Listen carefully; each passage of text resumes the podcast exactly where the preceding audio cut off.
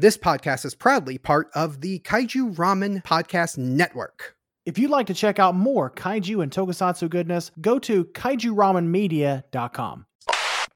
This episode is proudly sponsored by Toku Toy Town.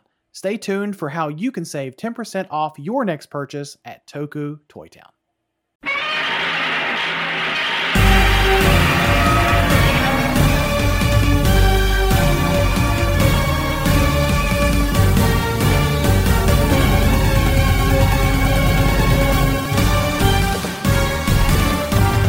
Hello, everyone, and welcome back to another episode of Kaiju Weekly, the weekly podcast that introduces you to the wide world of giant monster movies. I am your host, Michael, your guy for Sentai, and with me is my co host in common for the Power Trip podcast, Mr. Nathan Marchand. How are you doing, good sir?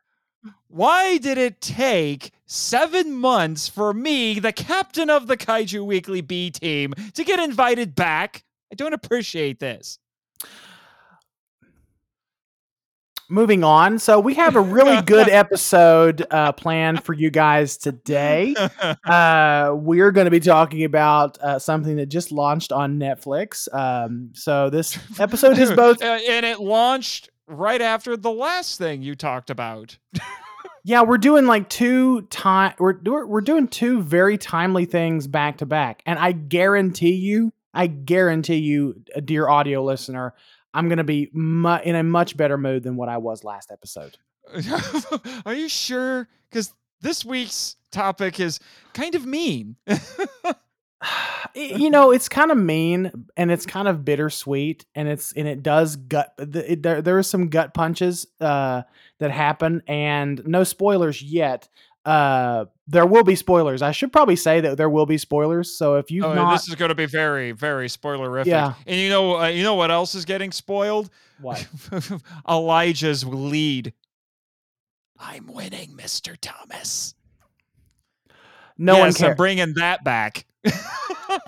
and no one cares. Anyway um so so uh just as a just an fyi to anyone listening you can we will let you know when we're getting ready to uh talk about the actual uh, uh topic for today's episode. But i want to let you guys know if you've not seen pacific rim the black yet go and watch that first before you listen to this episode because we will be doing spoilers. So uh, if you don't want to be spoiler so if you don't want to be spoiled go watch that then come back to this episode Yeah. And we should also let all of your listeners know that there's a reason I'm here. Well, I was all I, I was planning to be here for a while, but you'll be noticing that our co-host in common I don't know how many people get that joke, but I'm going to keep using it. uh, Travis is not here. He's not been having a very good day, needed to take the week off. So it's just the two of us today, which is totally fine. But as you would expect, in third chair today to help make sure that everything goes smoothly, even with Travis absent, is my intrepid producer on the Monster Island Film Vault, a Mr. from NASA, comma Jimmy. Oh, Yeah, sure. come on. Come on. Who let this guy in here? Well, somebody's got to make sure that things go all right without Travis here. I mean, it's just like the old saying when the Tanuki's away, the ferret and the Shiba dog will play. The, what? The tanu- Oh, the Tanuki. Okay, Yes, never our, mind. spir- our, our spirit animals. we we did it all. Travis gave us all spirit animals. so so we we did it all for the Tanuki. The Tanuki. and and you can take this cookie and shove it. Well, never mind. We're not going there. Um I'm glad I came prepared with my soundboard. Mhm. uh, yeah, uh, we're we're gonna add a little bit of production value to this week's episode, I'm sure. But yeah, Well, I hope I hope so. So we don't have any news to cover. There was a little bit. There was some tidbits of news, but we'll talk about those when Travis comes back next time next week. Uh, but but in true Kaiju Weekly tradition, when we don't have news, we like to Play a game. So Nathan, so I have to hang on. So so Nathan, I have to ask. would you like to play a game? like thermonuclear warfare? I mean, that's fine. We can, but um See, you're referencing Saw. I'm referencing war games. uh-huh. Yeah. Okay, cuz you're old. Anyway, let's move on. Watch your language, good sir. anyway, anyway, I am actually the game master this week uh, instead of Travis. But I did play this game on my way here to Monster Island, getting a ride in Uber Moguera because you know that's what uh, you know, Jimmy does in his spare time is make robots that he uses for side hustles with actual Uber because that bot isn't good for much else. Man, I could have sent you the uh, rad bug cuz I still oh, have it sitting here in my garage. Yeah, yeah, yeah. Instead, we're just sitting here kayfabing all over the place. I get it. Right. White hot kayfabe all over. yes. White high kayfabe. Moving on. So, this week we're going to play a little game that I like to call Jaeger or Racehorse. now, some of you are probably wondering what the frick is Marchand talking about? Well, yesterday, because we are recording this interestingly on Mother's Day, Mhm. We are. and yesterday was the Kentucky Derby. Now, Mhm. over on Monster Island in beautiful Ogasawara, there was actually some interest from my Japanese coworkers because there was a Japanese horse running in the Kentucky Derby, the most exciting two minutes in sports, they're calling it. And his name was Crown Pride. Now, unfortunately, he did not win, but you know there was some interest there, and because everyone was watching it, and I was noticing that more than I have before, that the names of racehorses are, shall we say, kind of nutty. And I started joking about how the only thing with crazier and or cooler names than these racehorses was Pacific Rim Jaegers. Oh, which kind of anticipates what we're talking about today. so we're playing a little game here. I have a list of names, Mr. Michael okay. That and some of these are Pacific Rim Jaegers, and I dug into the annals of Pacific Rim lore and data. And everything that you're hearing here are all the names of Pacific Rim Jaegers that have either appeared in Pacific Rim media or were confirmed by Travis Beacham, the screenwriter. All right. Okay, quick question. Are we are you also pulling these from the comics? Yes, I say any. It could be in any Pacific Rim media. Son of a biscuit eater. Uh, yes. And so some of them are Pacific Rim Jaegers, some of them are the names of racehorses. Now, on my way here, I played this game over text message with our co host in common, and he got seven out of 10 plus the bonus. That's what you have to beat today, sir. Are you ready? Seven out of ten. Dang. Okay. All right. All right. All All right. right. All right. All right. So these first couple, admittedly, they're kind of softballs. Mind you, they're you know softballs thrown overhand, but they're softballs. Okay. All right. All right. So here's your first one. Are you ready? I'm ready. All right. Coyote Tango.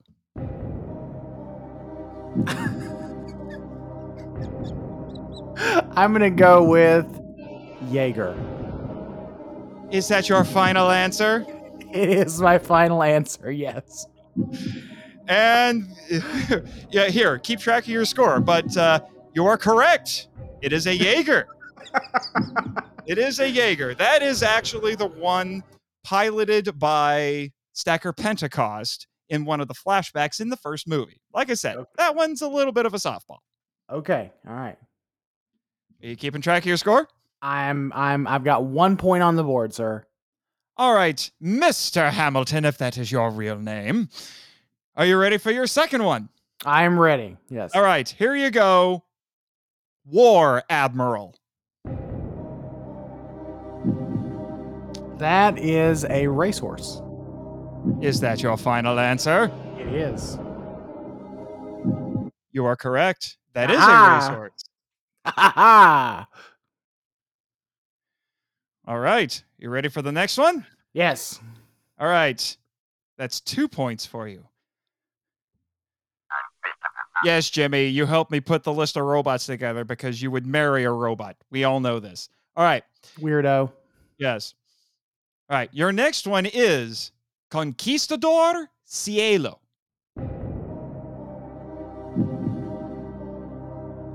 That one's a little tricky. I'm gonna go with racehorse.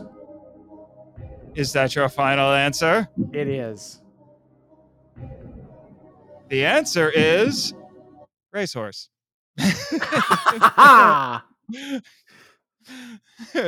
Wow, three for three so far. I'm impressed. How am I, am doing, Jimmy? Yeah. Thank you, sir. Appreciate it. Yes. All right. Here's your next one. Matador Fury.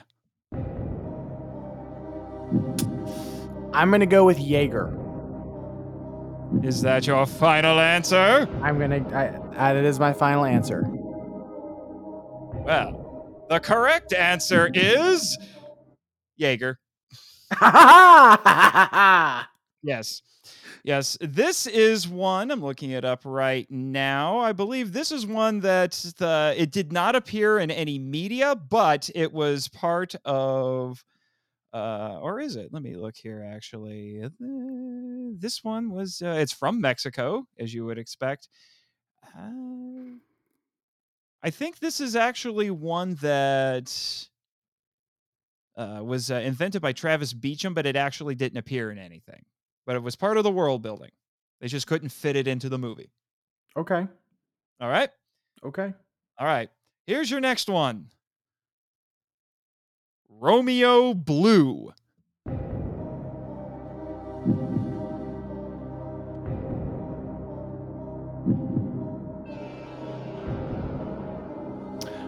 I'm gonna go with. I'm actually. I think I'm gonna go with Jaeger on that one as well. Are you sure? I am sure. I'm sure. Well, the correct answer is uh, Jaeger. Wow! I thought you would trip up over that one, honestly. yep, it's actually one of the Jaegers from Uprising. Okay, I haven't seen. if I remember Uprising in a correct, uh, let me double check. Yes, it was in. Uh, oh no, it, correction, correction, uh, correction. It was in uh, the. It made a cameo in the Pacific Rim movie. Yes, and it was in uh the video game and in the novelization of the original movie. okay. But uh, there was also one called Romeo Blue in Uprising. okay. Okay, here's your next one. Keeping track of your score. Actually, I- you've got you're five for five. I'm five for five. I I just need. I just need two more to tie our co-host in common. That will never get old. All right, here's your next one. American Pharoah. Oh, that's a racehorse. Oh, so confident, so confident. Uh, because yeah, it's a racehorse. I don't know how you knew that. That's a racehorse. Yeah. you you just knew that. All right. All right. Well, let's try this one. Let's try this one. Mammoth Apostle. Jaeger. Are you sure? I am sure. You sure? You double sure. sure? I'm double sure? sure. I'm double sure. Well, you'll be happy to know. Yeah, it's a that's a Jaeger. Yeah, I, uh, it uh, it was uh, it was in the it was one of several Jaegers mentioned in the novelization of the first movie. Interesting. So Mhm. now I am seven for seven. So now you are tied with your co-host in common. So now you could potentially uh you could potentially eh, you know beat Travis right now. We could just quit. I don't know, but maybe we'll just keep going for fun. But uh your next one is Horizon Brave. Jaeger. Final answer? Final answer. You're winning. Congratulations. You have you we're, we're not even done and you have defeated him. Now, keep him uh, here's something. Uh, there's Horizon Brave which is not to be confused with Horizon Bravo. There is also Mhm. a Horizon Bravo. Mhm. This was it made a this made a cameo in Pacific Rim Tales from Year Zero and in the original movie, and it has also appeared in the novelization of the first movie and in the Pacific Rim mobile game. let's. I want to see if I can go ten for ten. Let's let's keep going. Okay. Okay. Mm, I'm going to try this one on my list. I'll try this one. Shanghai Bobby. That's a racehorse. You are so confident. You didn't even have to think about that one. That's a racehorse. were you like you weren't cheating, were you? No, I'm setting. I, I I'm just setting in front of the microphone. You, you weren't pulling a full Hand- march hand and doing research, were you? hand to. No, I took a nap today, and what? And I took a nap today. So how could I have researched? Yeah, uh, I don't know. Some people can research in their sleep. But am I right? Well, the correct answer is a racehorse.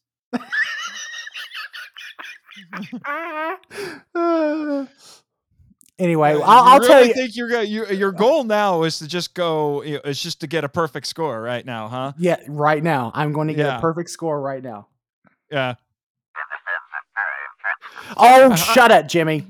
Hey, I, I I'm not sure if I should if I should admire your confidence or or shrink at the arrogance. I'm just, or the Both?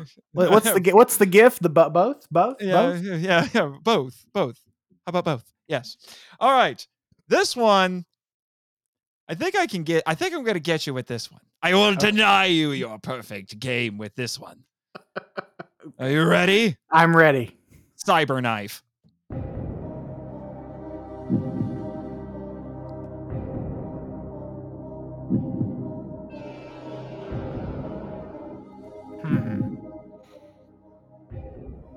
It sounds mm-hmm. like a Jaeger name.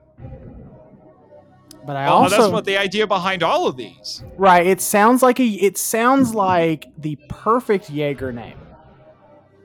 But I know that some of these horse names can get pretty weird. Yeah, but there's some weird Jaeger names too. Right. So I'm going to go racehorse. Ooh. Ooh, taking the risk there. Ooh, are you I'm sure? already I'm already winning. I'm already winning, so it's fine. Are you sure? Are I'm you going to sure? all in. My chips are all in. It's a it's a racehorse. Oh. Uh, I agree, Jimmy. I uh, uh, I admire the boldness there. Ooh, but does it pay off? Yeah, it does. that actually is. That was actually one of the racehorses who ran in the Derby this year. But now I'm going to give you the bonus. I had this bonus set up in case there needed to be a tiebreaker. Okay. So we're gonna I'm gonna modify it a little bit here. I am going to give you two names, and you have to tell me which of these two is the Jaeger. All right. Okay, let's go for it. All right. Hunter or horse. All right. In case anyone didn't know, Jaeger is the is the German word for hunter. Are you ready? hunter or horse. That would have been a better name for this for this game, by the way. hunter or horse. hmm Actually, yes, I agree with you.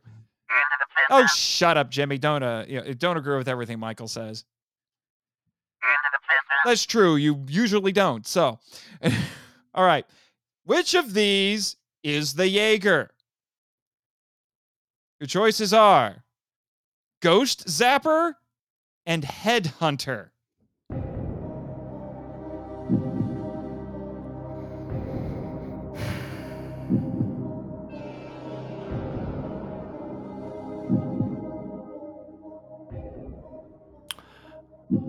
I'm gonna go with Headhunter.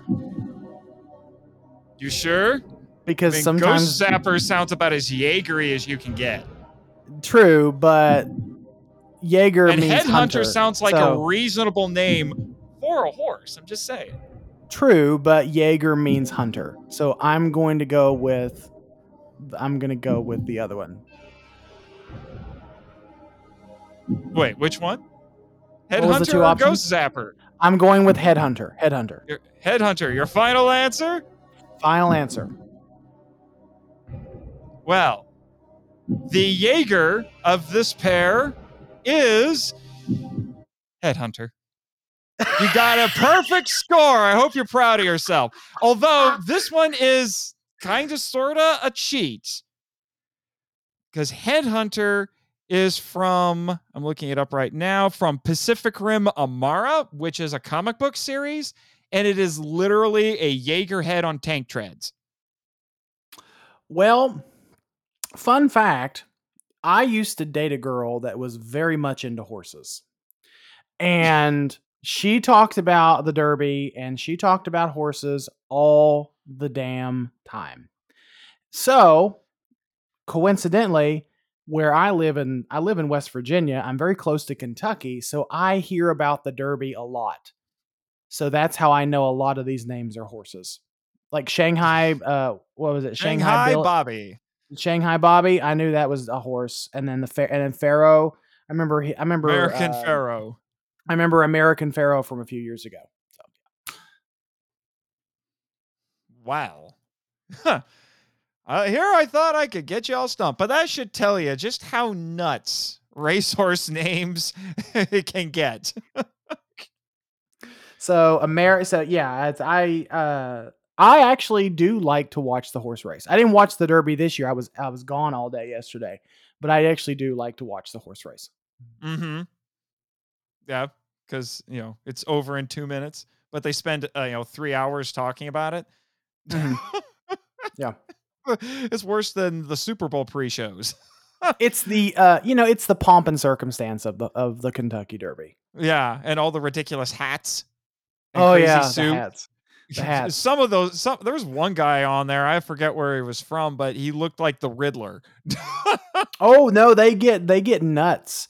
They get nuts. I uh, I actually had the privilege of going to a derby once, and there The was Kentucky a guy. Derby. yeah, the Kentucky Derby. Um, oh my gosh! Uh, and there was a guy there dressed in a black and white polka dot suit. It was really interesting, and it wasn't Mhm. like it wasn't like tiny little polka dots, something tasteful. No, no, no, no, no, sir. He looked like a cow from from a from a far ways off. Yeah. wow, wow. yeah, uh, apparently it's just part of what people do with the Derby. But you know, we're not here to talk about racehorses and the Kentucky Derby. We are But not we- a sport podcast. But we are going to mention that I did beat my co-host in this game. In fact, I get a perfect score. And I like how Nathan came into this show thinking he was going to stump me, but he, for- Well, he, he forgets that my life experience sometimes does pay off. flawless victory. Flawless victory. anyway, what are we talking about today? Well, Nathan, before we can get into our main topic, we actually have to mention our good friends at Toku Toy Town. Our sponsors this week, Toku Toy Town, are committed to bringing collectors and casual fans alike the very best, the rarest, and coolest in the world of sofubi, Tokusatsu toys, and kaiju collectibles. They strive to be the first place you look when you're trying to hunt down that hard to find exclusive Marusan or that M1 with the unique colorway or even that personal X Plus Holy Grail. They understand the journey because they are collectors too. You can check out Toku Toy Town at tokutoytown.com and use promo code Kaiju Weekly at checkout to receive 10% off your next purchase. Now, Nathan, it is time to dig into our main topic, and that is Pacific Rim the Black. Uh, Season we actually two. season two, yeah. And the reason why we're just gonna two. reason why we're just gonna go straight to it is because we forgot to ask the trivia question this week. So Shame. Shame. So yeah. Shame. Where's that? Uh, where, uh, you know, where's that meme from uh, from, uh, from Monty Python and the Holy Grail? Shame. Shame. So Nate, uh, would you like to read our cast and crew list for this? For this, we have Gideon Adlon as Haley Travis, and then Callum Worthy as Taylor Travis, Ben Diskin as Kaiju Boy, and Victoria Grace as Mei. So, Hey, Tay, and May, which was the joke that we made the last time I was on here, because I was on here last year to talk about season one. And you're lucky we brought you back. You missed me. Ha! I get to talk to you all the time, bud. Jeez. your listeners missed me. Our, I've lis- looked at your analytics. our listeners have better taste than that. Anyway, that's not uh, what your analytics say. do you also have a plot breakdown? Funny or otherwise? Out in the middle of the post apocalyptic Australian outback with no Mad Max in sight, our brother and sister hero duo and the very angry anime girl are doing their best to make it to Sydney base while also dealing with a literal kaiju kid and while being chased by the incredibly creepy kaiju death cult, the Kaiju Sisters. And who boy, they are a freaky lot, let me tell you. So, will our heroes be able to elude the sisters without stabbing each other in the back, sometimes literally? And make it to Sydney base while also, you know, having to deal with a Shyamalan twist that they weren't expecting? Nathan, I I really enjoyed season one of The Black. I really did. And I had high expectations for season two. Now And after the buzzkill that you had with Ultraman, after the yeah, I was gonna say after the buzzkill that I had with with Ultraman, I I went into it with tempered expectations, and I think I think that actually worked to its benefit because oh boy, like this whole um this this this season takes you on an emotional roller coaster. I feel like with like just some really high highs and some really gut punchy lows, and uh in fact, yeah, this this is not. I think we talked about this in the the last episode for season one. This is not your we're canceling the apocalypse, yeah, Mhm. happy rah rah Pacific Rim. No, this. Ooh, this takes a very unflinching look at some pretty dark subject matter. yeah it, it it absolutely does and um I I'm just gonna say this now if you're if you haven't watched the pacific rim the black stop it stop now because we're gonna be talking spoilers in three two one and to open us and open up open up this discussion i'm actually going to quote haley from the last episode that i think kind of sums up the because i asked you before we recorded this like what is the theme of and we on the power trip if you've not listened to the power trip our power rangers podcast we like to talk about themes. And i so i asked you nathan before we recorded what was the what did you think the theme was for pacific rim the black? And i think that this quote from from haley travis kind of sums it up. This is when she's talking to uh marshall rask and she's talking about boy um, and they discover that boy is no longer a weapon but he is now a friendly. So she says like everyone in the like everyone else in the black he emerged very changed from when he went in. So this this whole season is about like well this whole this whole experience i think to sum up like season one and season two of the black it's a really just it's it's a hope story. It's a hopeful story. Mhm. It's, also coming of age. It that's is, What she's talking about. It's like you. Uh, they went through adversity, and adversity changes you. It does. Yeah, it does. Uh, some people changed for the better and some people changed for the worse. And, you know, some of the people that changed for the worse are the ones that will punch you in the gut when you watch this. Specifically, you know, Haley and, uh, specifically Haley and uh, Taylor's mother, who we later find out has, has become, a, Twist. yeah, who has become, we thought we kind of thought they were dead in season Mhm. one. We assumed they were dead. Yeah, we assumed they were dead, and then it turns out, oh, mom's alive. She's part of the kaiju death cult. hmm Didn't see that one coming. And that and that whole episode with you know Shane going uh uh with Shane drift with Shane drifting with her Shane. With Shane drifting with her to go get her back and bring her to her, bring her to her sanity. That Uh, was incredibly Tokyo emotional. Live, as Tokyo Lives called him, uh, he's Mister. You did. you did. you Um, did. But it was an He's the incredible. most Australian sounding person in the entire show. Well, he's. I mean, he after after the other guy dies, um, he is literally the only Australian sounding. Well, Oh, no, you no, mean the, the the crazy old man with one arm. yeah, old old lefty, but he lost his right arm. Yeah. Um, that was kind of a that was kind of a little bit of a gut punch too because I really wanted to like that guy and what little bit of time we spent with him you know he uh he was a really likable character but he was a little bit of an ideologue he Yeah. thought that he could control yeah he not he thought that he could control kaiju um He, he was supposed to be a kaiju whisperer. He was Bunyip Man. I looked at Yeah. him. Bunyip Man. Mhm. Yeah. Yeah. I- honestly thought he was going to stick around for more than one episode. Uh, He made an impression. I'll say that. He was He did. memorable, oh yeah memorably foolish at, at in the end, but memorable nonetheless. Well, he was very idealistic, and sometimes when you get so when you get so idealistic, you're blinded to the reality that's in front of you. And the reality was these are gigantic creatures with a mind of their own, and you can't control them.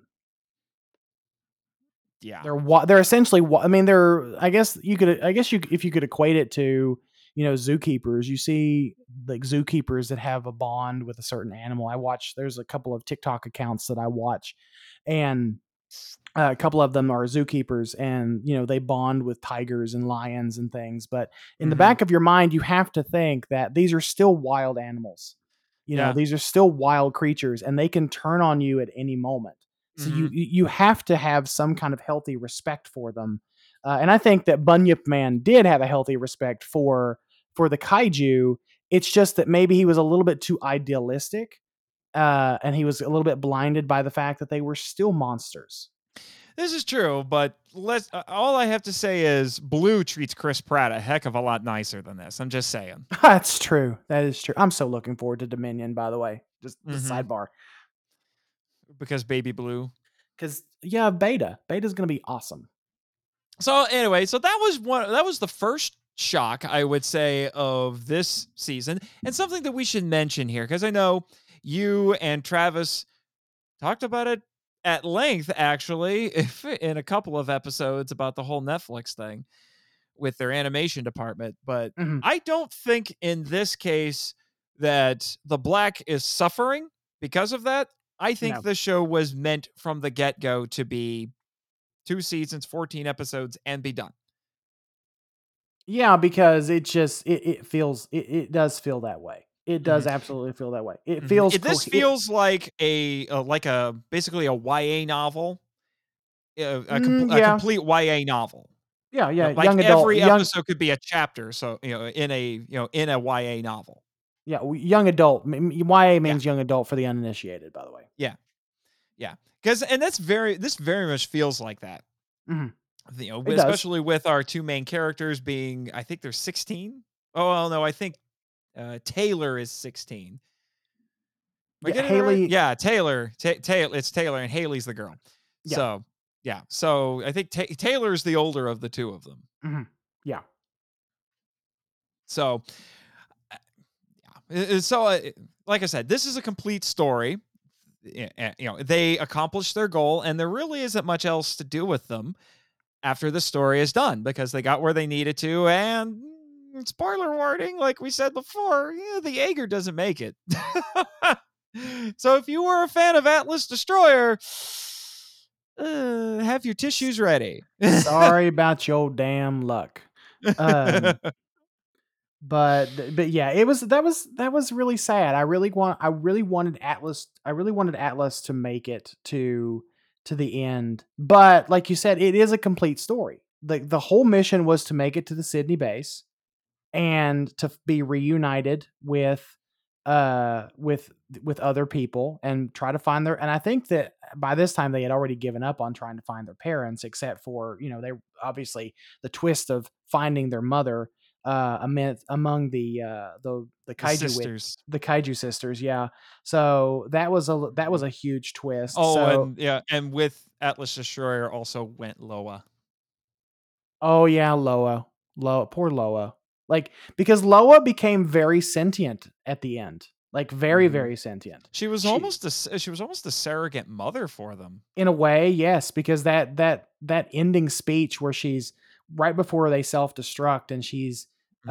um and she's saying, you know, she's basically saying, Haley, you've held this, you've held this team together from day one. You've been the heart and soul uh, I'm paraphrasing. I, I don't Mm-hmm. Yeah. have the exact quote in front of me, but she said, uh, Loa said that, you know, Haley had been the heart and soul of this mission since day one. Mm-hmm. Taylor was more of a leader than he Mhm. essentially gave himself credit for. Mhm. and when he uh, messed up, he owned it. And when he messed up, he owned it. We'll yeah. talk about that. He makes a he makes a very difficult call that doesn't make everyone happy. No, not at all. But that's kind of the theme in this. Not everyone makes perfect calls. Well, Even our heroes. no, it's it's it's part of you know it's just part of the I guess it's part of the journey. You know, it's uh not every situation not every situation is perfect, and I was really hoping that it wouldn't become. I was really I was really hoping that this wouldn't end in like a kind of sacrosanct kind of way. Um, but it ended fairly. It ended fairly hopeful, and that's what I'm. Um, and that and that's what I'm happy about. But Mhm. We'll get into that- now that I think about it, there's a lot of death in that last episode. Lots of people die. Lots Well, of some- characters that we followed don't make it. some people that deserved it, you know, some people deserve to die. Uh, but we'll we'll get we'll get into that a little bit later. But let's kind of let's let's let's start off. Let's continue the discussion because because we like to do what we call the positivity sandwich TM. on trademark, yeah, on Kaiju Weekly. So we're gonna start with some positives. We're gonna sprinkle in some negativity onions, you know, on the on this on this uh, positivity cheeseburger. Uh, and but it's all going to work together and it's all going to come together in the end with some more positives so so nate um what were you what, Uh, what was that, Jimmy? Yeah, you're making me hungry too. thanks well I mean i offered you guys lunch when you got here but whatever um you said you had already eaten at least that's what nate told me jimmy i'm sorry Mm, mm, well, well, I got to have an in-flight meal on the way here. He didn't. He was piloting the big robot. So well I'll, after we dig after we get done recording i'll show you around town there's a good there's Ah. a nice there's a good uh, irish pub down the street that i can take. Oh, well, it's better Irish than Scottish. I've dealt with that's Scottish that man. that's what i've heard for sure yes. yes. Uh, so Nate, what has been some of your favorite? What what was what was some of your like standout moments and standout things from Pacific Rim: The Black season two? to be honest, I like the fact that the ending in this is really bittersweet, though a bit sweeter than bitter. Mm-hmm. But there was a heavy toll that the characters had to pay in order to accomplish their goals. right? It wasn't easy. No. It was very, very hard. They had to grow up very quickly. It- yeah. Yeah. Yeah. They lost a lot of people getting there, but they also gained some people along the way. They gained, you know, Boy. You know, Boy basically became their adopted little brother. Well, they they also well Haley talked about uh after after their mom officially passed away, Haley uh, atop the Jaeger looks to Mei and says it's nice to have a sister. Mm-hmm.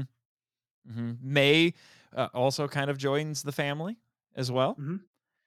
And she needed one.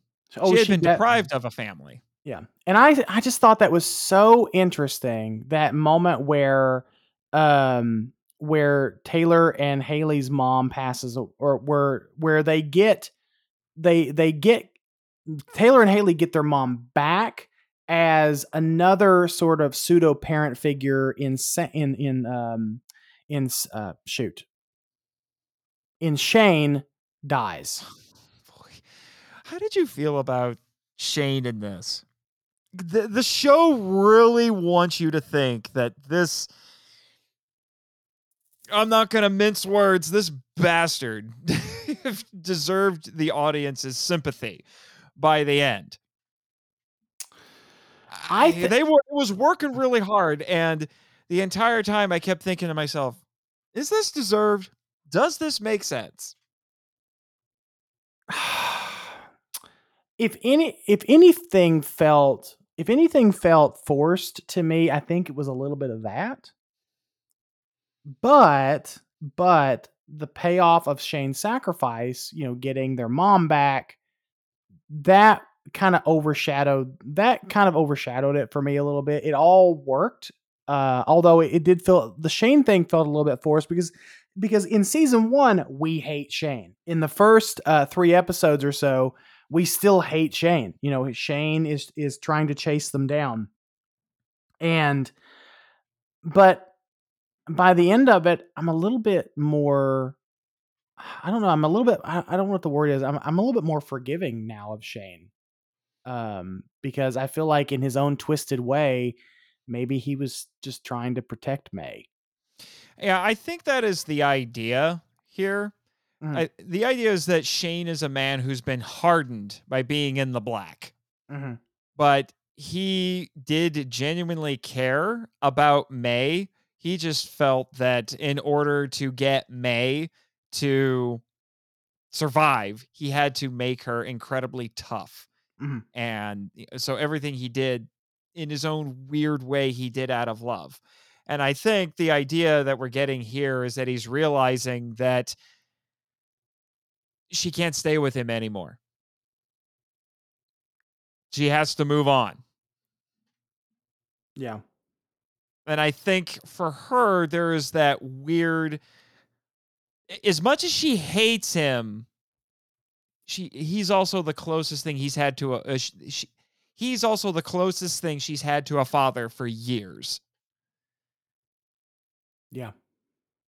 So, you know, like I said, this isn't quite as clear cut as what you might be used to from the movies.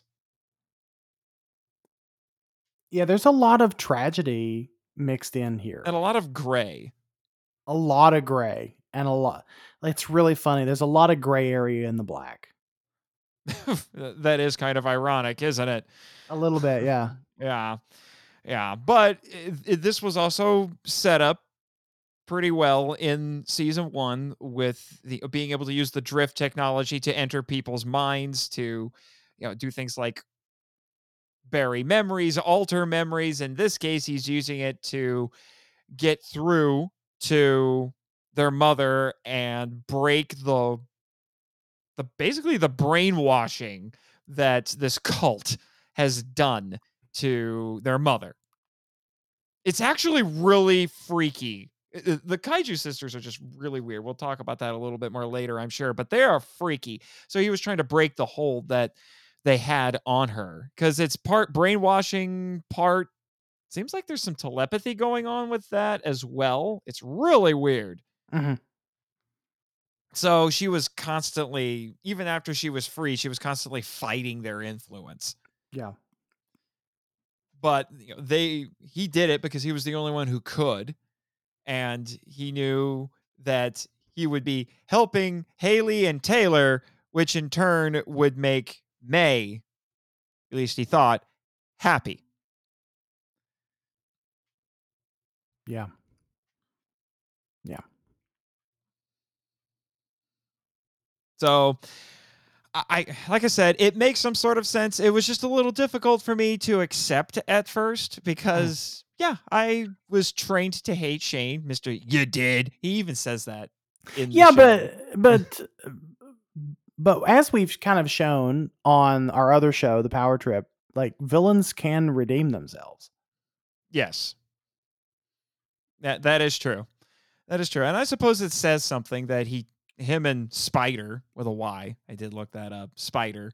They did chase after him. And Spider was even upset that cuz you know, spoiler warning, Shane dies saving their mother. And Spider was upset because Well, he even because Spider said I would be if it wasn't for Shane, I'd be dead. He taught me how to survive. Yeah. So I guess that reinforces the idea that when you're stuck out in uh, one of the harshest of all wildernesses, it changes you. It makes you harder. Mhm. Makes you meaner. Mhm. You might start doing things you wouldn't normally do. But it also helps you survive. Yeah, and you know, through those hardships too, you you wind up finding, you know, new like you find you wind up finding both yourself and a little bit of family, especially if you're surrounded by if especially if you're surrounded by people that are in the sim that are in a similar situation as you where they have to do whatever they have to adopt whatever persona it is they need to to survive um they're essentially in kind of like the the uncharted wild west here out in, in the middle of in the middle of barren australia. Um so they're just doing whatever they have to do but there's also kind of there's also kind of those bonding moments out there too because you're both you know you're you're both you're all trying to survive together hmm But this show also proves not everyone is safe, as we've been pointing out, because there are characters who die, and uh, so you, I, there got I got to a point where I'm like, I don't know who's gonna make it.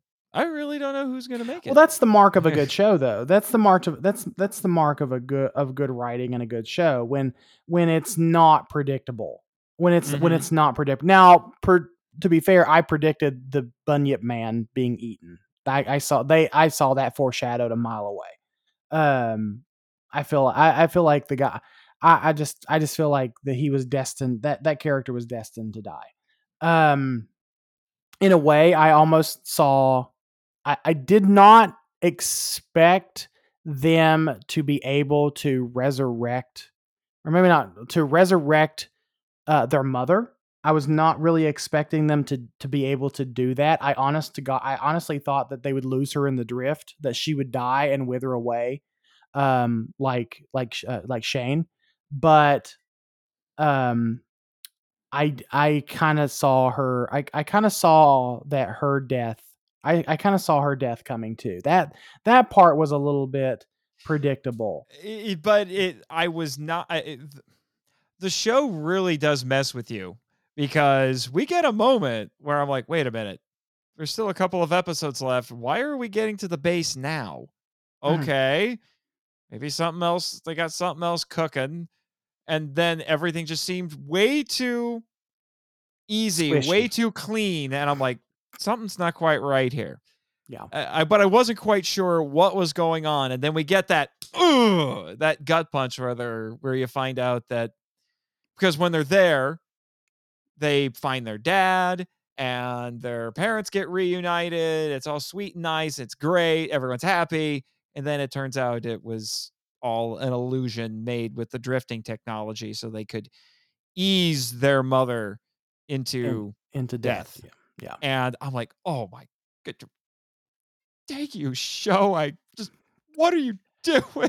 and it's incre- I just feel like it's incre- it's it's so like it's so ironic, I guess, that we're recording this on Mother's Day and this this Yeah. entire this entire season two, like the back half of this season revolves around their family and and their mo- well the whole season really revolves around them you know losing their parents like that's that's the whole reason why Yeah. They're there's they're a, on there's a motherly through uh, through line in this because there's Mhm. their mother. Uh, the leader of the of the kaiju sisters is well, I guess this is no surprise because they're the kaiju sisters. But you have this basically witch mother, you know, the Mhm. leader of the cult who is this very twisted sort of mother. You know, leading them, and then when we actually see her at the end in the last episode, she is this ridiculous, just old crone. this emaciated, crazy looking pseudo kaiju crone. I mean, it's just Mm. wow. and she's yeah, like I said, she's kind of a twisted version of a mother. You know, she's performing all of these weird ceremonies. She's eh, she's declaring we saw this at the end of season one she was declaring boy this kaiju messiah Mhm. and they had to do all of these things to empower him and and make him able to go do whatever he needed to do and what was funny is then as their last ditch effort to get boy back and i think they actually said like boy was only what a category 2 Yeah, he's he not a two. big he's not a big boy No, he's a he's a kaiju, but he's not a big boy. He's a he's a bit of he's been on the small side for kaiju. And then they decide to whip out a category six, which I think might be the biggest kaiju ever, other than like the ridiculous Voltron kaiju from Uprising. But the less said about that, the better. but you know, they whip out a, ca- uh, a category six. I'm like, if you can control a category six, why do you need boy? Well, it's because boy is like a Wolverine. He's tiny, but he's vicious. he's scrappy. that would uh, Scrappy do. Uh, He's uh, he, he raggy. I can't do it. Um, he he's he's very scrappy, and and that and that's and that's becomes that becomes very apparent when, um, when Apex shows up to try Yes. and and bring Boy back. Yes, Um, because the sisters do manage to exert their influence on Boy. Mhm.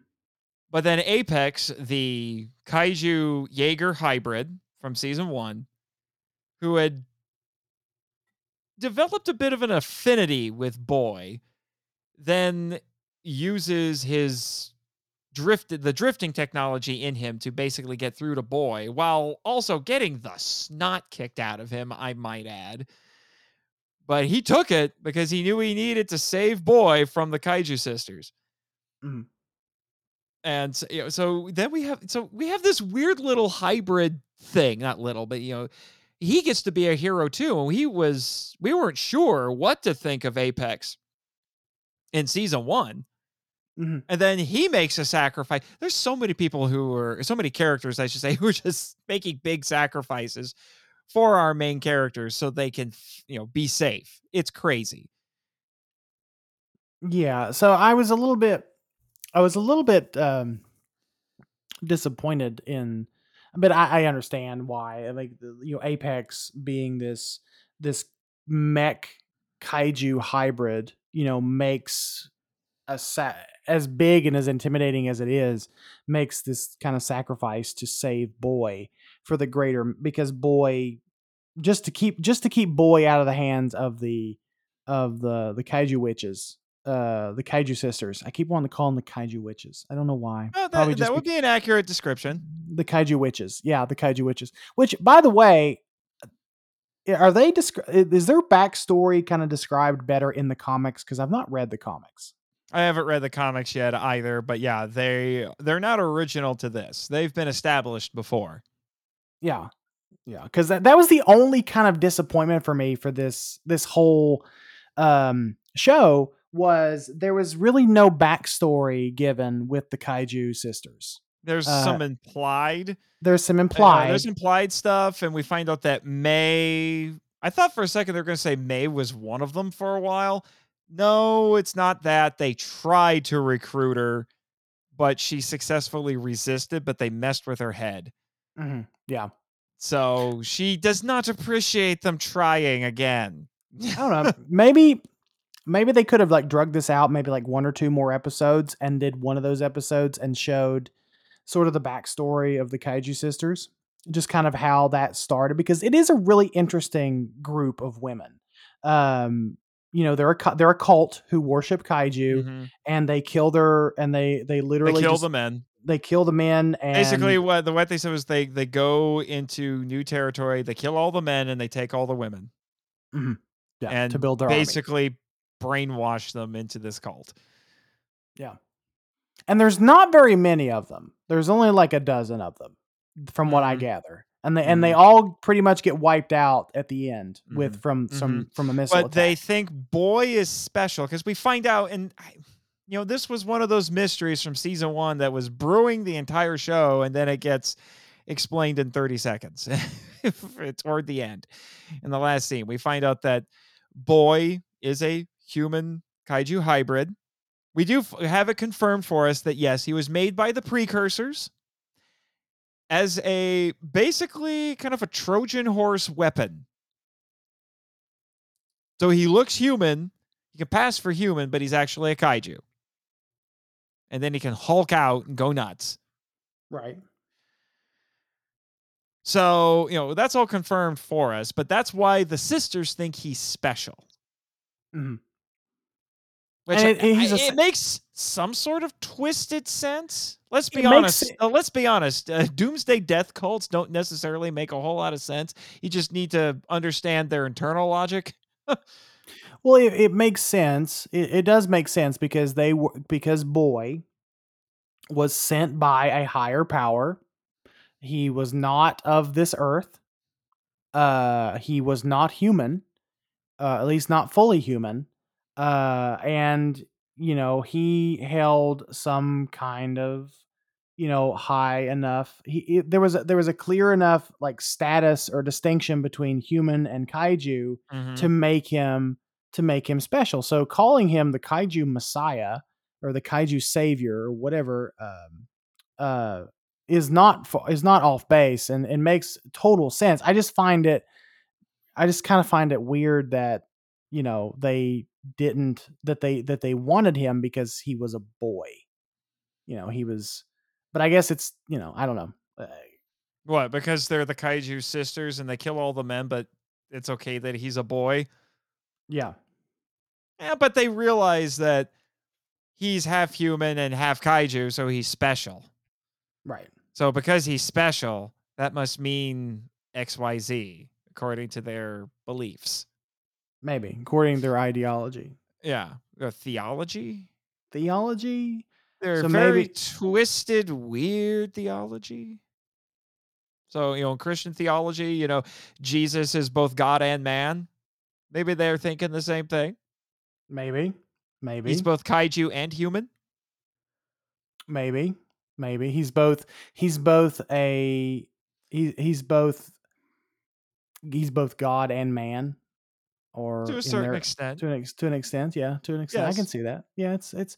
Yeah. But it is it is really interesting that they that they worship or they look to Boy as their savior, their Messiah. Um, and Boy is not even all that impressive. Really, is not even all that impressive of a, of a kaiju, except for he's just very tough and scrappy. And, He's very scrappy. yeah, so it's it's he not- almost killed Apex while Apex was trying to help him. right. So you know, it, um, so we so we like you said we do we do find out that um, uh, we do find out that uh, boy is a hybrid. He was sent here as essentially a weapon. And yeah, And that's- the, and that's the where the- military found him and captured him and was studying him, and but then Mhm. that lab was in a city that was attacked, and that's where Tay and uh, Tay and Hay found him, and you know the you know the rest is history. So it all gets explained to us pretty quickly, and like, oh, okay, well, solves that problem. Felt a, feels a little rushed, but okay. but at least it pays it off. At it, least it pays off for sure. I I guess I was expecting more. I probably shouldn't have expected more because if it, if there was more, I think it might have given the Kaiju sisters a little too much legitimacy if he was some sort of you know special destroyer or whatever sent by the precursors might have given the you know like i said the sisters a little too much le- legitimacy but you know Yeah. So we talked a lot about in the last episode, uh, and I know we're, we're I feel like we're front loading this with a lot of positive because there's a lot of good stuff to say. about Well, this. uh, there is one negative that I'm going to bring up that is also, but it's related to a positive. If that makes any sense. okay, go for it. Because I, was going to ask you, I was actually going to ask you what you thought of the overall just of, of the animation because I know Travis and I complained a lot about the animation Well, in the last in the I- last uh, episode. are We you talked about ready? Ultraman. Uh, are you ready to be disappointed a little bit? Fine, go ahead. You know who worked on this? Uh, no, I don't actually. It's Polygon. Oh, okay, that makes sense. Same guys who did the Singular Godzilla point. anime trilogy. Didn't they do Singular Point or was that somebody else? I can't It remember. was somebody else because that Okay. wasn't CGI. oh, that was Orange. That, That was, orange. Yeah. Okay. Yeah. Which is kind of weird because even though this was done by also done by Polygon, it feels really different in terms of animation compared to the anime trilogy. Mhm. But Polygon also did work on Star Wars The Clone Wars. Mhm. So, and that feels very different from it as well. So, if anyone has any ire for the Polygon uh, for Polygon's Godzilla trilogy, I don't think you have as much to worry about in this. And this also has the benefit of being shall we say livelier than the Ultraman series on Netflix. You mean not? Are you talking about like as far as like not being so bleak? Is that what you're talking about? No, more like how out, outside of the fight scenes, the animation's a little stiff. Because this Okay. doesn't feel stiff. These characters are incredibly lively and expressive. Oh, they are. They are. They oh, they are. I okay. So Very. Now, probably- admittedly, the weird but sig- story significant dance scene. we talked about that in the first episode from last season. That was a little awkward, but that's about as awkward as I think it gets. Hmm. Otherwise, you know, these characters. The, their expressions uh, match what they're actually saying. I remember you and Travis brought that up for Ultraman season two, and boy, howdy, do I have opinions about Ultraman season two. oh boy! Uh, spoiler warning, people. I'll be writing reviews for Kaiju Ramen for both season two of this and Ultraman. And let's just say, telegraphing the end a little bit, I'm going to be a heck of a lot nicer to the black. oh. Oh, I'm sure you will because we, hmm. you know, This I had just- one more episode than Ultraman in its second season, and the pacing is a heck of a lot better. for sure. That's For what sure. kills Ultraman for me. But anyway, we're not here to talk about that. Right. No, the pacing but of this no, was but the, the characters are very expressive of the, and what they're saying matches how they're looking. Sometimes they even just use the expressions to communicate things that aren't being said. Mhm. you know, there's a I, I- I'm trying to remember exactly. It's been a little while since I watched season two, but there, you know, there's a scene where Mei doesn't even say anything. She's just talking to Shane. She doesn't even say anything to him. yeah. It's just it's all in the expression, Mm. and or no, maybe she was talking to Spider. Yeah, I think that's what it was because he was Spider was trying to get her to come with him. He's like, just leave the kids and come with me. And there's no dialogue between them. You just see Spider leave while Mhm. she, and you just get a reaction shot of her while she's thinking about it, and then the next shot is Spider is driving away in his little speeder bike thing, and then she just goes back to the kids. 'Cause She's a little older than our two brother than our brother and sister here. Mhm. So they get uh they get a younger brother and boy, and they get an older sister with Mei. Mhm. It's interesting how that works out. But one of the one of the little negatives that I'm going to give that is kind of couched in a positive is I'm sure for some people they're going to be disappointed that Haley doesn't do as much Jaeger piloting this season as she did last season. And that's in part, be- in large part, because she spends most of her time taking care of Boy. Because Boy, he does revert back to his human form, but that's because he got bit by a kaiju tick, which is just a horrifying idea that latches onto his chest. And that's why they were going to Bunyip Man, because they wanted Bunyip Man to take the tick off and save his life. Mm. So she's basically tending to him like a mother the entire time. She kind of becomes boys. I don't know if you would would you say she's more like a big sister or like a mother to boy? She's a little bit motherly. Uh, She's a little bit more on the motherly side, I think. Yeah. Yeah. So I'm sure some people will be upset with the fact that you know she doesn't get to do as much Jaeger piloting and she's tending to boy like a mother the entire time. Yeah. Well, not the entire time, but a good chunk of the time. and Mei picks up the slack and does the Jaeger piloting. Okay. So some people will be upset with that, but I liked seeing Haley do that because it just makes the most sense. I think Boy needs a, mo- a motherly influence, and that's definitely not coming from Taylor. Because Mhm. Taylor's too worried about being the older brother and taking care of everybody. Right. And He's Mei's being- not going to do it because Mei's busted, all kinds of busted, and is borderline butch at points because she's just had to be so hardened by surviving in the wilderness. I, And by I don't thi- I don't think but I don't think butch is the right word. I think it's hard. I think it's just hardened. Uh, because Yeah. she's still very feminine, but she's just very, very hardened by the situation. Mhm. She's been she's been very, very hardened by the life that she's had to live, and she, and the reason Mhm. and she's had to survive all these years. Mm-hmm. Yeah. So it needed to come from somebody, and it makes sense for her. And Haley, whew, Haley gets very upset and very protective of Boy. Because there comes Mhm. a point where when we talked about characters making tough decisions, there's a point where Taylor thinks that if they're going to get out of the sisters' territory, if all they want is Boy, But she she's making give them Boy. Yeah, she's trying to she's trying to make the pragmatic choice in that yeah, moment. he's trying to make yeah, he's trying to make what he thinks is the pragmatic choice, and that upsets his sister because he basically does it in secret. She says, "No, we're not giving them boy," but then he sneaks off in the middle of the night and gives them boy, and that makes her angry. And she's like, "How dare you do that? We were supposed to take care of it." He's like, "I had to make a tough call." And you you know what? It makes perfect sense for both of them to feel that way. And I don't know if the show is necessarily siding with one or the other, which is kind of interesting. But you can Mhm. see where both of them are coming from. You know, it's one of those, you know, it's like Spock in Star Trek 2. You know, the needs of the many outweigh the needs of the few. Mhm. We give them boy, and we don't even know what exactly boy is. He seems to be a monster. Let them have him so that we can get out. Mhm. But Mei is trying to say, like, you can't trust them. You don't know what they're going to do.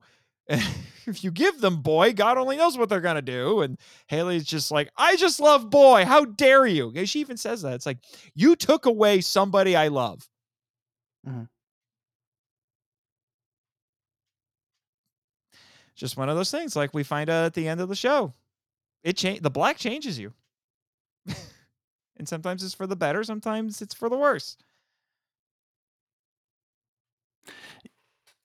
there's you know there's um as as kind of bleak as this as as bleak we hang on we alluded to this when we first started the show and as bleak and as dark and as unsafe for our characters as this feels you know there is a lot of hopefulness in this show. There's a lot of hope. There's a lot of like i said we were talking about themes before we recorded and i said and you said to me the show is about hope and is about family. We've already i think we've already talked about the um, the family aspect of it. There's a very there's a very like motherly through line throughout the black. Uh in season one it was i don't know maybe it was like more of a fatherly through line in in season one because we have taylor kind of taking responsibility Mhm. and you know establishing himself as a leader so there's that fatherly or more masculine side Uh, well, Whereas- and, you know, and you also had Shane. Be, You had uh, Shane. who was more involved in season one than he was in season Right. two. right but in season two there's the there's the other side of it there's the feminine there's the there's the um there's the motherly there's the motherly side the more tender side to it Mhm. which can also be incredibly tragic as well as we find out that we there are so there are moments where I thought boy was going to die. When you told me that be prepared to have your heart ripped out, I sincerely thought boy was going to die. Um but there's this kind of motherly through line in Mhm. season in, in in season 2 with um uh with uh with Haley, Haley and Loa. yep. And the and, and and you know ma- uh, and on the Oh, and their mother. And their mother. and their mo- and their mother, of course, and with Oh, and even the, the- sisters, like I said, because they're kind of a twisted version of, especially their leader is this very Mhm. twisted sort of, you know, like uh what do they call those? Uh, the in in nunneries, you know, the the head nun. What are the it's the something mother. You know what I'm talking about. Oh, the oh the not the I almost, I almost said the queen mother. The No. I'm not Catholic, so oh. I don't know these things. oh, I, am I, well, I'm not Catholic either, so I don't know. Anyway, I, I, I know I'll, I know I'll have to look it up. But anyway, go uh, continue. Right, but no, that's just what I'm saying. There is a very you know kind of feminine, motherly influence throughout the whole thing, and actually looking at it as kind of two sides of a whole actually makes sense because season one was a little bit more focused on Taylor Mhm. And him doing crazy things, sometimes questionable things. You know, the learning how to ghost drift, which about breaks his brain. Uh. you know, and having his and then Shane and what he's doing and you know to manipulating people and things like that and the, uh, kind of twisted things that he was doing and yeah i, I could see that i i Mhm. think you're onto something there Yeah. Yeah. So there's like it's it's this season 2 which ah, I guess I guess it play I guess it really was so appropriate that uh you know there this was a two this was only like a two season show where you in season 1 you get the father you get the you get the father patriarchal side and you get the the mother matriarchal side of it in in season 2 or season 1 I Mhm. should say in season 1 you get the patriarchal father side in season 2 you get the mother uh, Mhm. matriarchal side. So I, I and they all and they both work and they both work in tandem to tell a kind a very cohesive, kind of hopeful story because there are points in this there are points in the show that are a little bit I won't say saccharine, but they're a little bit a little bit sweet, especially the end is a little bit um it's a little bit more sweet than bitter like we talked about.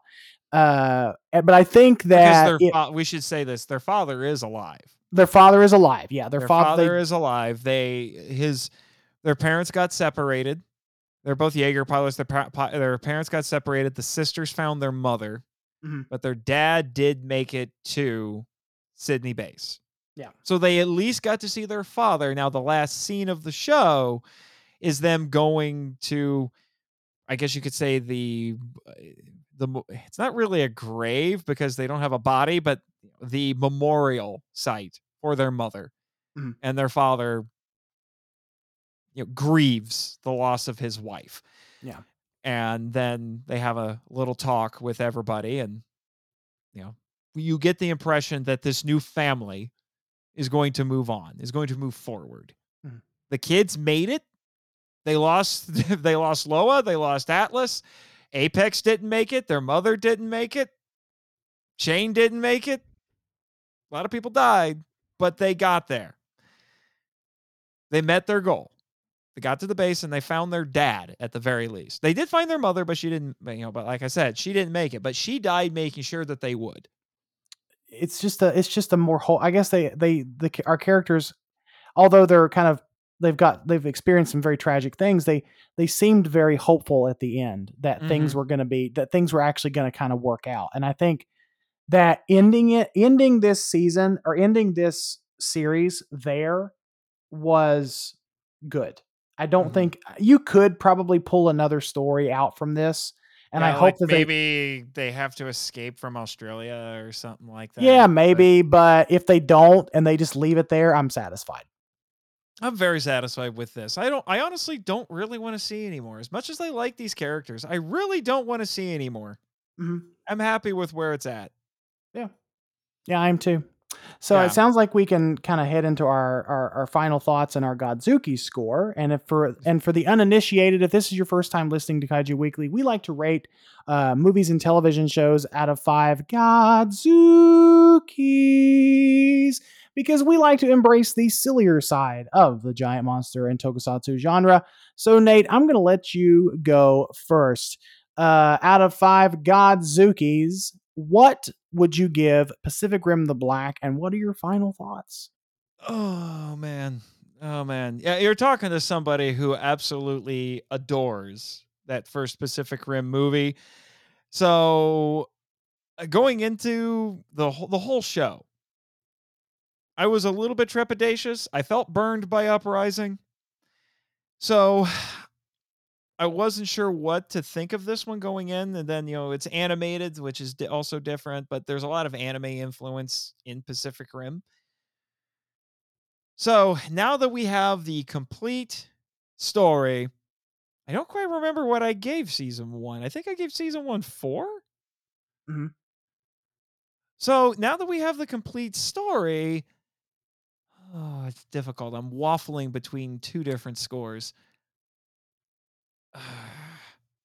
Ah, I reserve the right to change my mind for the for the magazine review, but for now, but for now, I'm going to give it four out of five. Godzookies.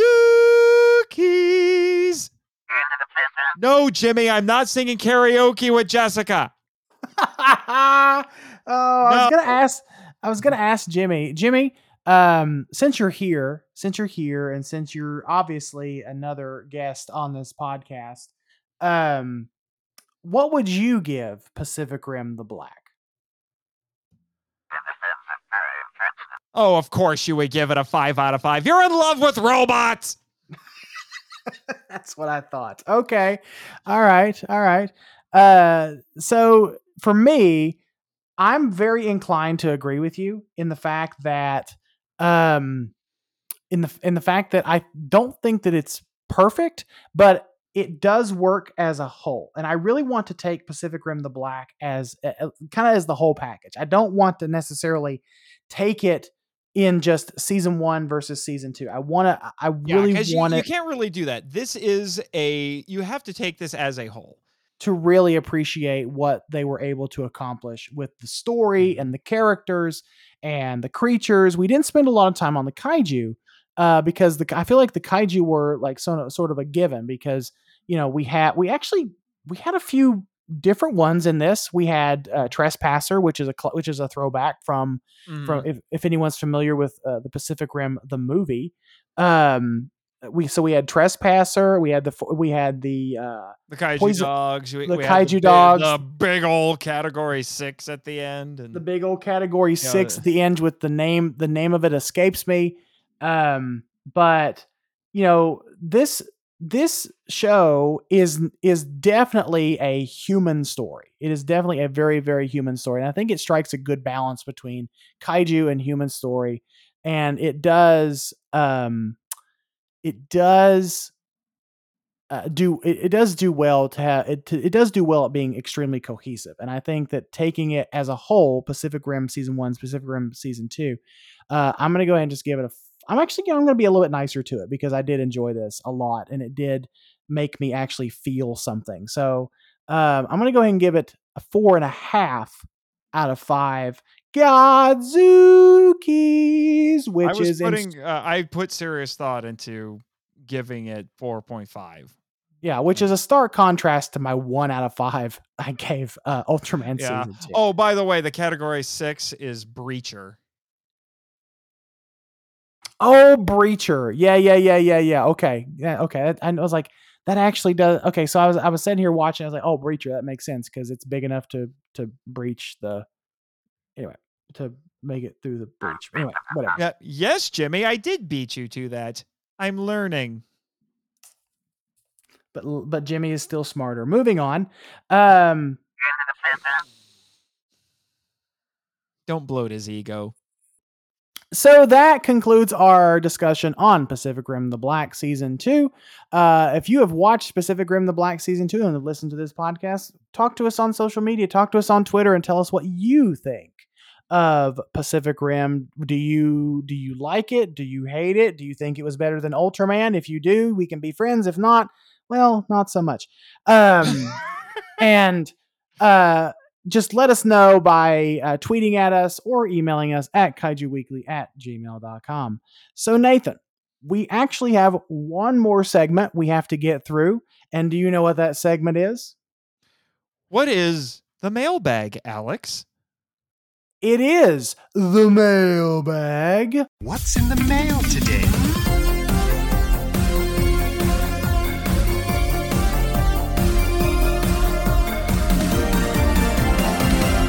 And this week's mailbag comes from our friend. Actually, we have a few uh, different Yes. mailbags this week uh, from various friends around the internet. Um, so the first message uh, comes from our friend Nick Blackler. Thank you, Nick.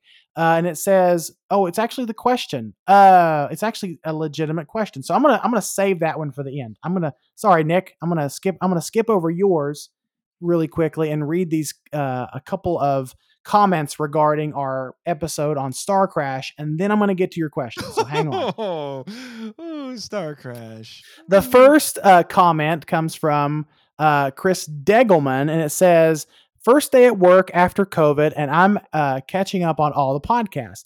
Thanks to Kaiju Weekly for the great well wishes. Great episode on Star Crash. My issue is this quote hidden gem is how they kept repeating the spaceship footage essentially while um, Maruno. M- Moon, Especially Moon- when Munro and company are just standing around. Thank you. Thank you. I can't read today for some reason. Um, so yes, Chris, uh, regardless of the fact that apparently I can't read, I might be dyslexic. Um, uh, we're happy that you were, a reco- you were able to recover from COVID. Thank you so much for the kind words, and I hope you're doing well, man. Uh, our ne- Oh, what was that? Yes, Star Crash, the second best not Star Wars movie. Right behind Spaceballs. Anyway, moving on. Uh, Damon Noyes uh, sent us a message. He says Oh, the I anime. I know Damon very well. He visits me on the island sometimes. The animated show about the projects was called The PJs. Main character was voiced by Eddie Murphy and aired on Fox. Yes, Damon. I Damon. vaguely remember this. I I also vaguely remember that. I think in that episode I was tripping up oh, I was tripping up trying to find um I was trying to remember exactly who did the voices for those characters and they were voiced by some pretty uh prominent uh black actors and actresses um and a lot of a lot of actors and actresses that have showed up on things like Tyler Perry uh, on Tyler Perry movies etc but I do now now that Damon now that Damon brings it up, I do recall Eddie Murphy being the voice of the lead character. Uh, Mhm, so thanks, Damon, for that comment. mhm. This is all um, from the funny little game that you guys played last week when uh, Mhm. on the Ultraman season two episode. By the way, I got them all right. I got a Good. perfect score last week. Good for good for you. Okay. Our last comment before I read the trivia question comes from our friend Robert of Record All Monsters podcast, and it just simply says, "Y'all should have called the game." Movie, the animated series, the game, which that makes me snicker because it just makes me think of Street Fighter, the movie, the game. yeah. So That is a thank thing. That exists. That So, exists. so Robert, if you don't mind, we're going to steal that uh, and then call it our own for the next time we play that game, if that's okay. movie, the animated series, the game. oh, I get it now. Oh, it's it it's now. it's fantastic. It is fantastic. so, uh, so for to end our mailbag, we're actually going to read a question, and I think this may be the last question that Nick, our friend Nick Blackler, sent in, and I think it's it's a pretty good one to end bit- on. I feel a bit terrible looking at this joke. uh, I mean, not joke, but this question and thinking I have to answer this. Oh, put your pretentious britches aside, Nathan, and just answer the dang question. Um, you want to talk about fighting babies? I mean, I have seen Baby Boss. Anyway, um, so Nick writes, "Would Minilla win in a fight against all the mu- all the baby Muppets? And if the answer is yes, how many baby Looney Tunes would they need to recruit to beat Minilla?" Okay, so I need time. I need time to think about this. So I'm going oh, no, to no, defer. you need to remember the Muppet Babies theme. Muppet Babies. Anyway, so Nathan, I'm gonna let you go at first and answer this question. Oh, of I- course you will. while- yeah, oh, While. I ponder No, on it. Pass the ball to Marchand, so he has to talk about horrible baby fights and maiming and you know, Jordan, you're terrible. Oh, I'm awful. Uh, uh, you are just terrible, terrible, terrible, terrible, terrible. Did I mention you're terrible? I'm awful. Just re- just answer the dang question. well, eh, I don't know if it's a fair fight or not. I mean, all the Muppet Babies versus Minilla seems a little one-sided. But then also, and then also, apparently they have to recruit baby Looney Tunes. I, I have so many questions. I, are are they all the same size as Minilla, or are they actually like little and they're fighting a kaiju? I hmm. mean, I, I need parameters here. I, I'm just going to assume that these are all their prescribed sizes. So basically, we have a legion of Muppet babies and a legion of baby Looney Tunes. And, you know, to answer the second part of the question, I'm just going to say they recruit all of them because they're smaller than usual Muppets and Looney Tunes. And eh, Minilla's not huge, but he's a big boy. so uh, they're just going to recruit all of them. And if that's the case, I think I'm going to give it to the Baby Legion. Weird as that sounds. Because you know Minilla is cute in a very ugly sort of way. But he's not the brightest bulb on the tree. I think they could outwit him with their cleverness and set some traps for him that would he would get caught in. But I'm also operating under the assumption that this is in universe Minilla and not Godzilla's Revenge Minilla. If it's Godzilla's Revenge Minilla, might be a bit of a different story. See, Nick, that's the problem I'm having with this question because Nick was not specific. He was not specific on if it's in universe Minilla uh, Minya or if it's Godzilla's Revenge Minya. If it's Godzilla's Revenge Minya, the Muppet Baby Horde or the Muppet Looney Tune the baby horde, horde. the baby horde, the horde of babies, the horde of baby Muppets, the baby horde. My God, the baby horde. Like there you go, Nick. When you, I demand fan art of a baby horde versus Minilla. Make it so. Anyway, um, so if it's if it's the baby horde Well, versus uh, Godzilla, I saw his on, latest fan art, so hang on, hang on. If it's the baby, if it's the baby horde versus the loony ba- if it's the loony baby horde the Looney versus Muppet Baby Horde. The loony muppet baby horde, if it's good lord, have my good good lord. Okay. Minilla If- versus Looney Looney Muppet Baby Horde. The, if it's that versus Godzilla's Revenge Min, Minya, uh, oh, I'm uh, sorry, Minya, about your damn luck. Um, if it's in universe Minya, depending on how many Muppet babies there are in the Muppet, ba- depending on how many Looney Tune babies and Looney Tunes and Muppet babies are in the are in the Looney Tune Muppet Baby Horde. I mean, they could attempt, they could essentially overwhelm Minya, similar to how the Legion Horde overwhelmed Gamera in Gamera 2, Yes, It's or very his daddy in possible. Megaguirus. And then Megaguirus with Yeah. Godzilla. Now the other question is, we also need to determine: is there anything around that could potentially fall on Minya's head? Uh, on not his head, his tail. Because if that happens, I- eh, the okay, Looney Muppet so- Baby Horde might be getting some atomic ray in the face.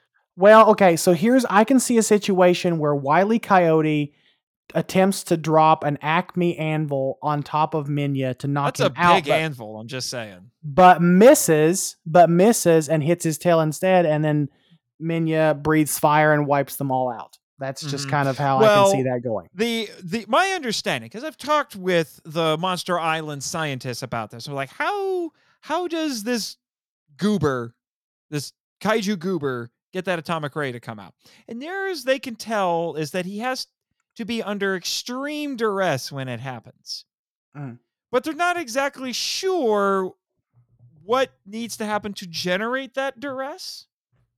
So could it be possible that if the Looney Muppet Baby Horde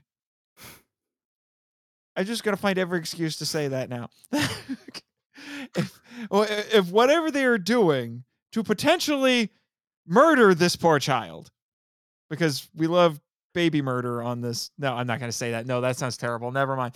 Because we love child murder on this show. Apparently, That's not any better. Never mind. I would just cut all that out. I- depending on what they do to him, it might stress him out enough that eh, the you know, the atomic ray comes out. I'm just saying. So, what if Foghorn Leghorn? What if Foghorn Leghorn declares, Baby foghorn leghorn. baby Foghorn Leghorn declares that Gonzo and uh, baby Fozzie have to entertain Minya with really terrible, with really horrible jokes, and it's like it's it's m- it's it's Minya Oh. it's Minya Oh. murder by by really Oh. terrible jokes. Oh, oh, hmm. Oh, hmm. I mean, that would stress oh, me out. Oh, oh. Fozzie jokes. Uh well, along with everything. Ooh, that's a tough one. Oh, how dare you, Jimmy? How dare you? Yeah, just because Minya has to listen to our show doesn't mean he can handle Fozzie jokes, okay? How dare you? But the big question is, Nate, are the Muppet Babies kaiju? Individually, no. But as the Looney Muppet Baby horde, yes. But they're all, but they're a horde, so they're a horde of individual Muppet Baby, Looney Muppet Baby. Yes, but when they form the horde, they essentially become a kaiju.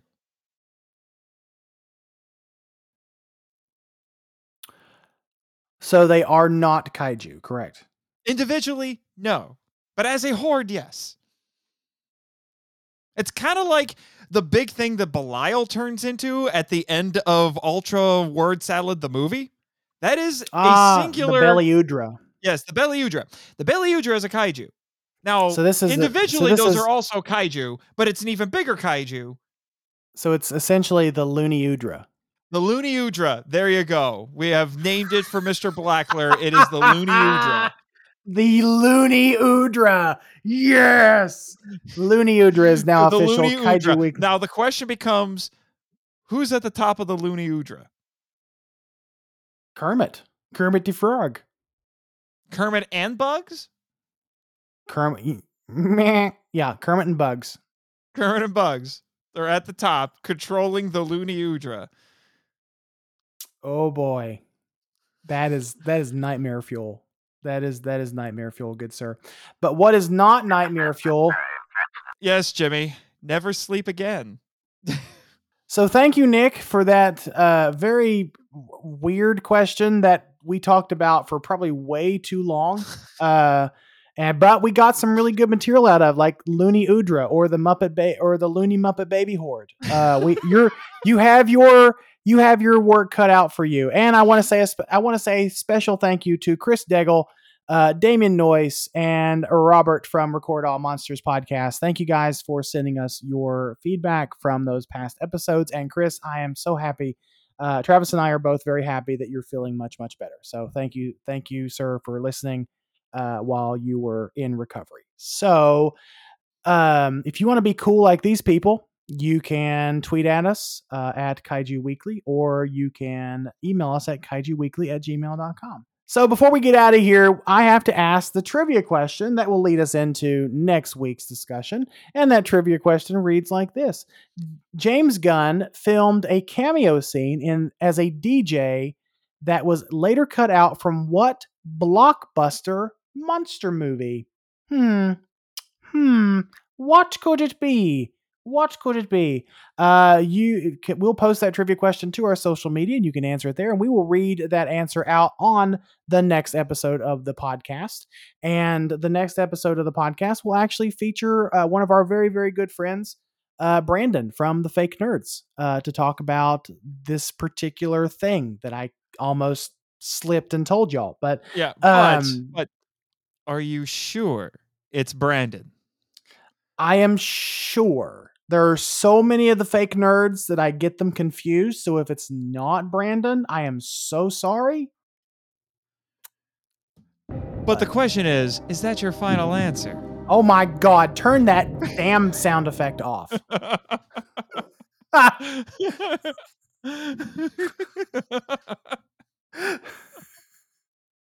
so that music cue is going to haunt your nightmares. Hey, but at least I got a perfect 10 out of 10 plus bonus. Um, Nathan, thank you for coming back and for being on this podcast. We appreciate you for uh, filling in for Travis and discussing Pacific Rim the Black with me. Mhm. Where can people find you? Monster Island. You should come visit beautiful Ogasso. Oh wait, sorry, sorry. I slipped into my I slipped into my show. Sorry, didn't mean to do that. Actually, yes, you can come visit Monster Island if you so choose, or you can listen to our show, the Monster Island Film Vault, a podcast seeking entertainment and enlightenment through tokusatsu. It is a f- academic film appreciation show, and I know that sounds kind of impossible and kind of boring. Let me assure you, it is far from boring. I mean, you've had to. You should listen to the the quips Jimmy has on that show. They're zingers, let me tell you. And then I would be remiss, doubly remiss, if I did not mention the other shows that I do with two fine gentlemen who co-host this podcast one of which is Henshin Men, a podcast that's uh, about the appreciation of Japanese superheroes and their high flying and high kicking adventures, which I co host with our co host in common, Mr. Travis Alexander. It's about Henshin heroes, and we are currently making our way through the original Kamen Rider, which feels longer than it actually is at this point. I'm liking the show, but good lord, it feels so long right now. And then obviously we have to talk about what for you is the most important podcast in the Kaiju Ramen podcasting network, right? Yes, and that is the Power Trip, a journey through the Power Rangers franchise.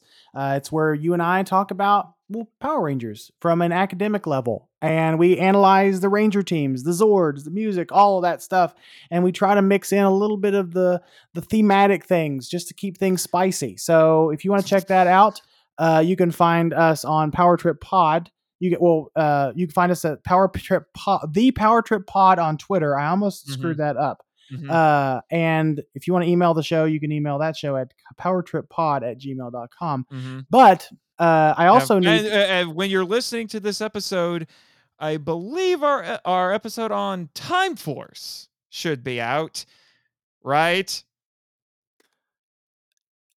tentatively, yes. we It was talked a about it for four hours. People. It was a four hour recording. A four, let that sink in, audio listener. It was a four hour recording about a Power Rangers television series that went to places that I did not expect it to.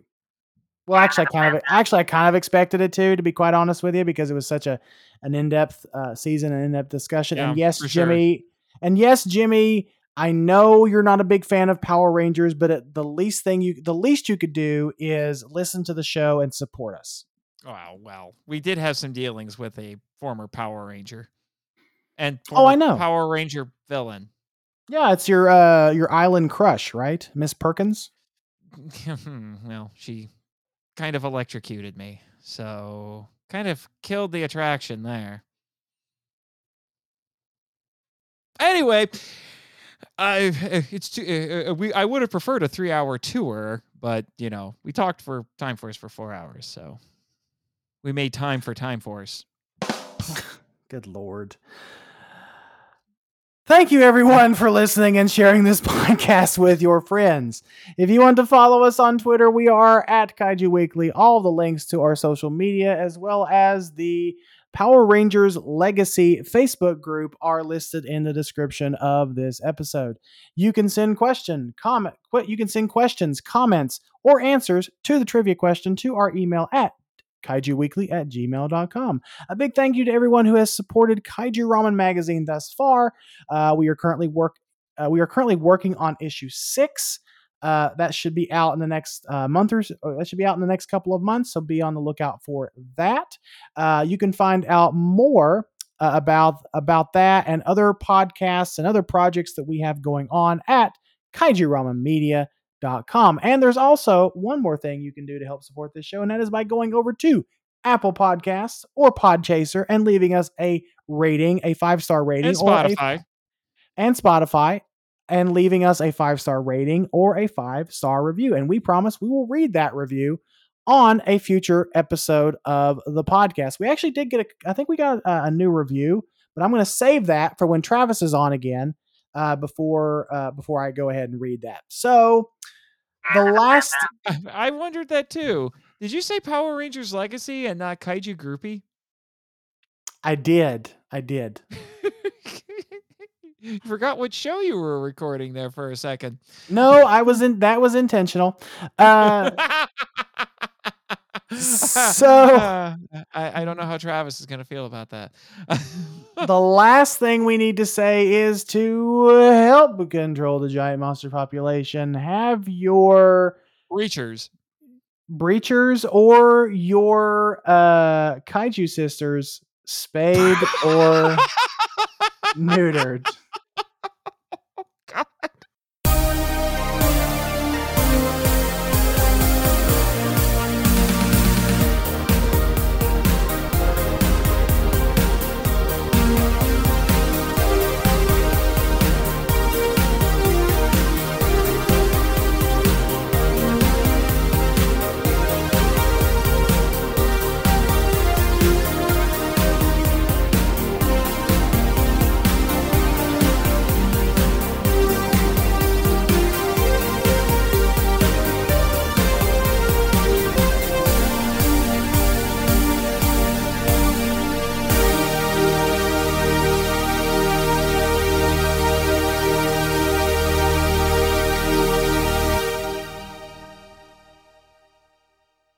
This podcast is part of the Kaiju Ramen Podcasting Network and is copyright 2022 Kaiju Ramen Media LLC.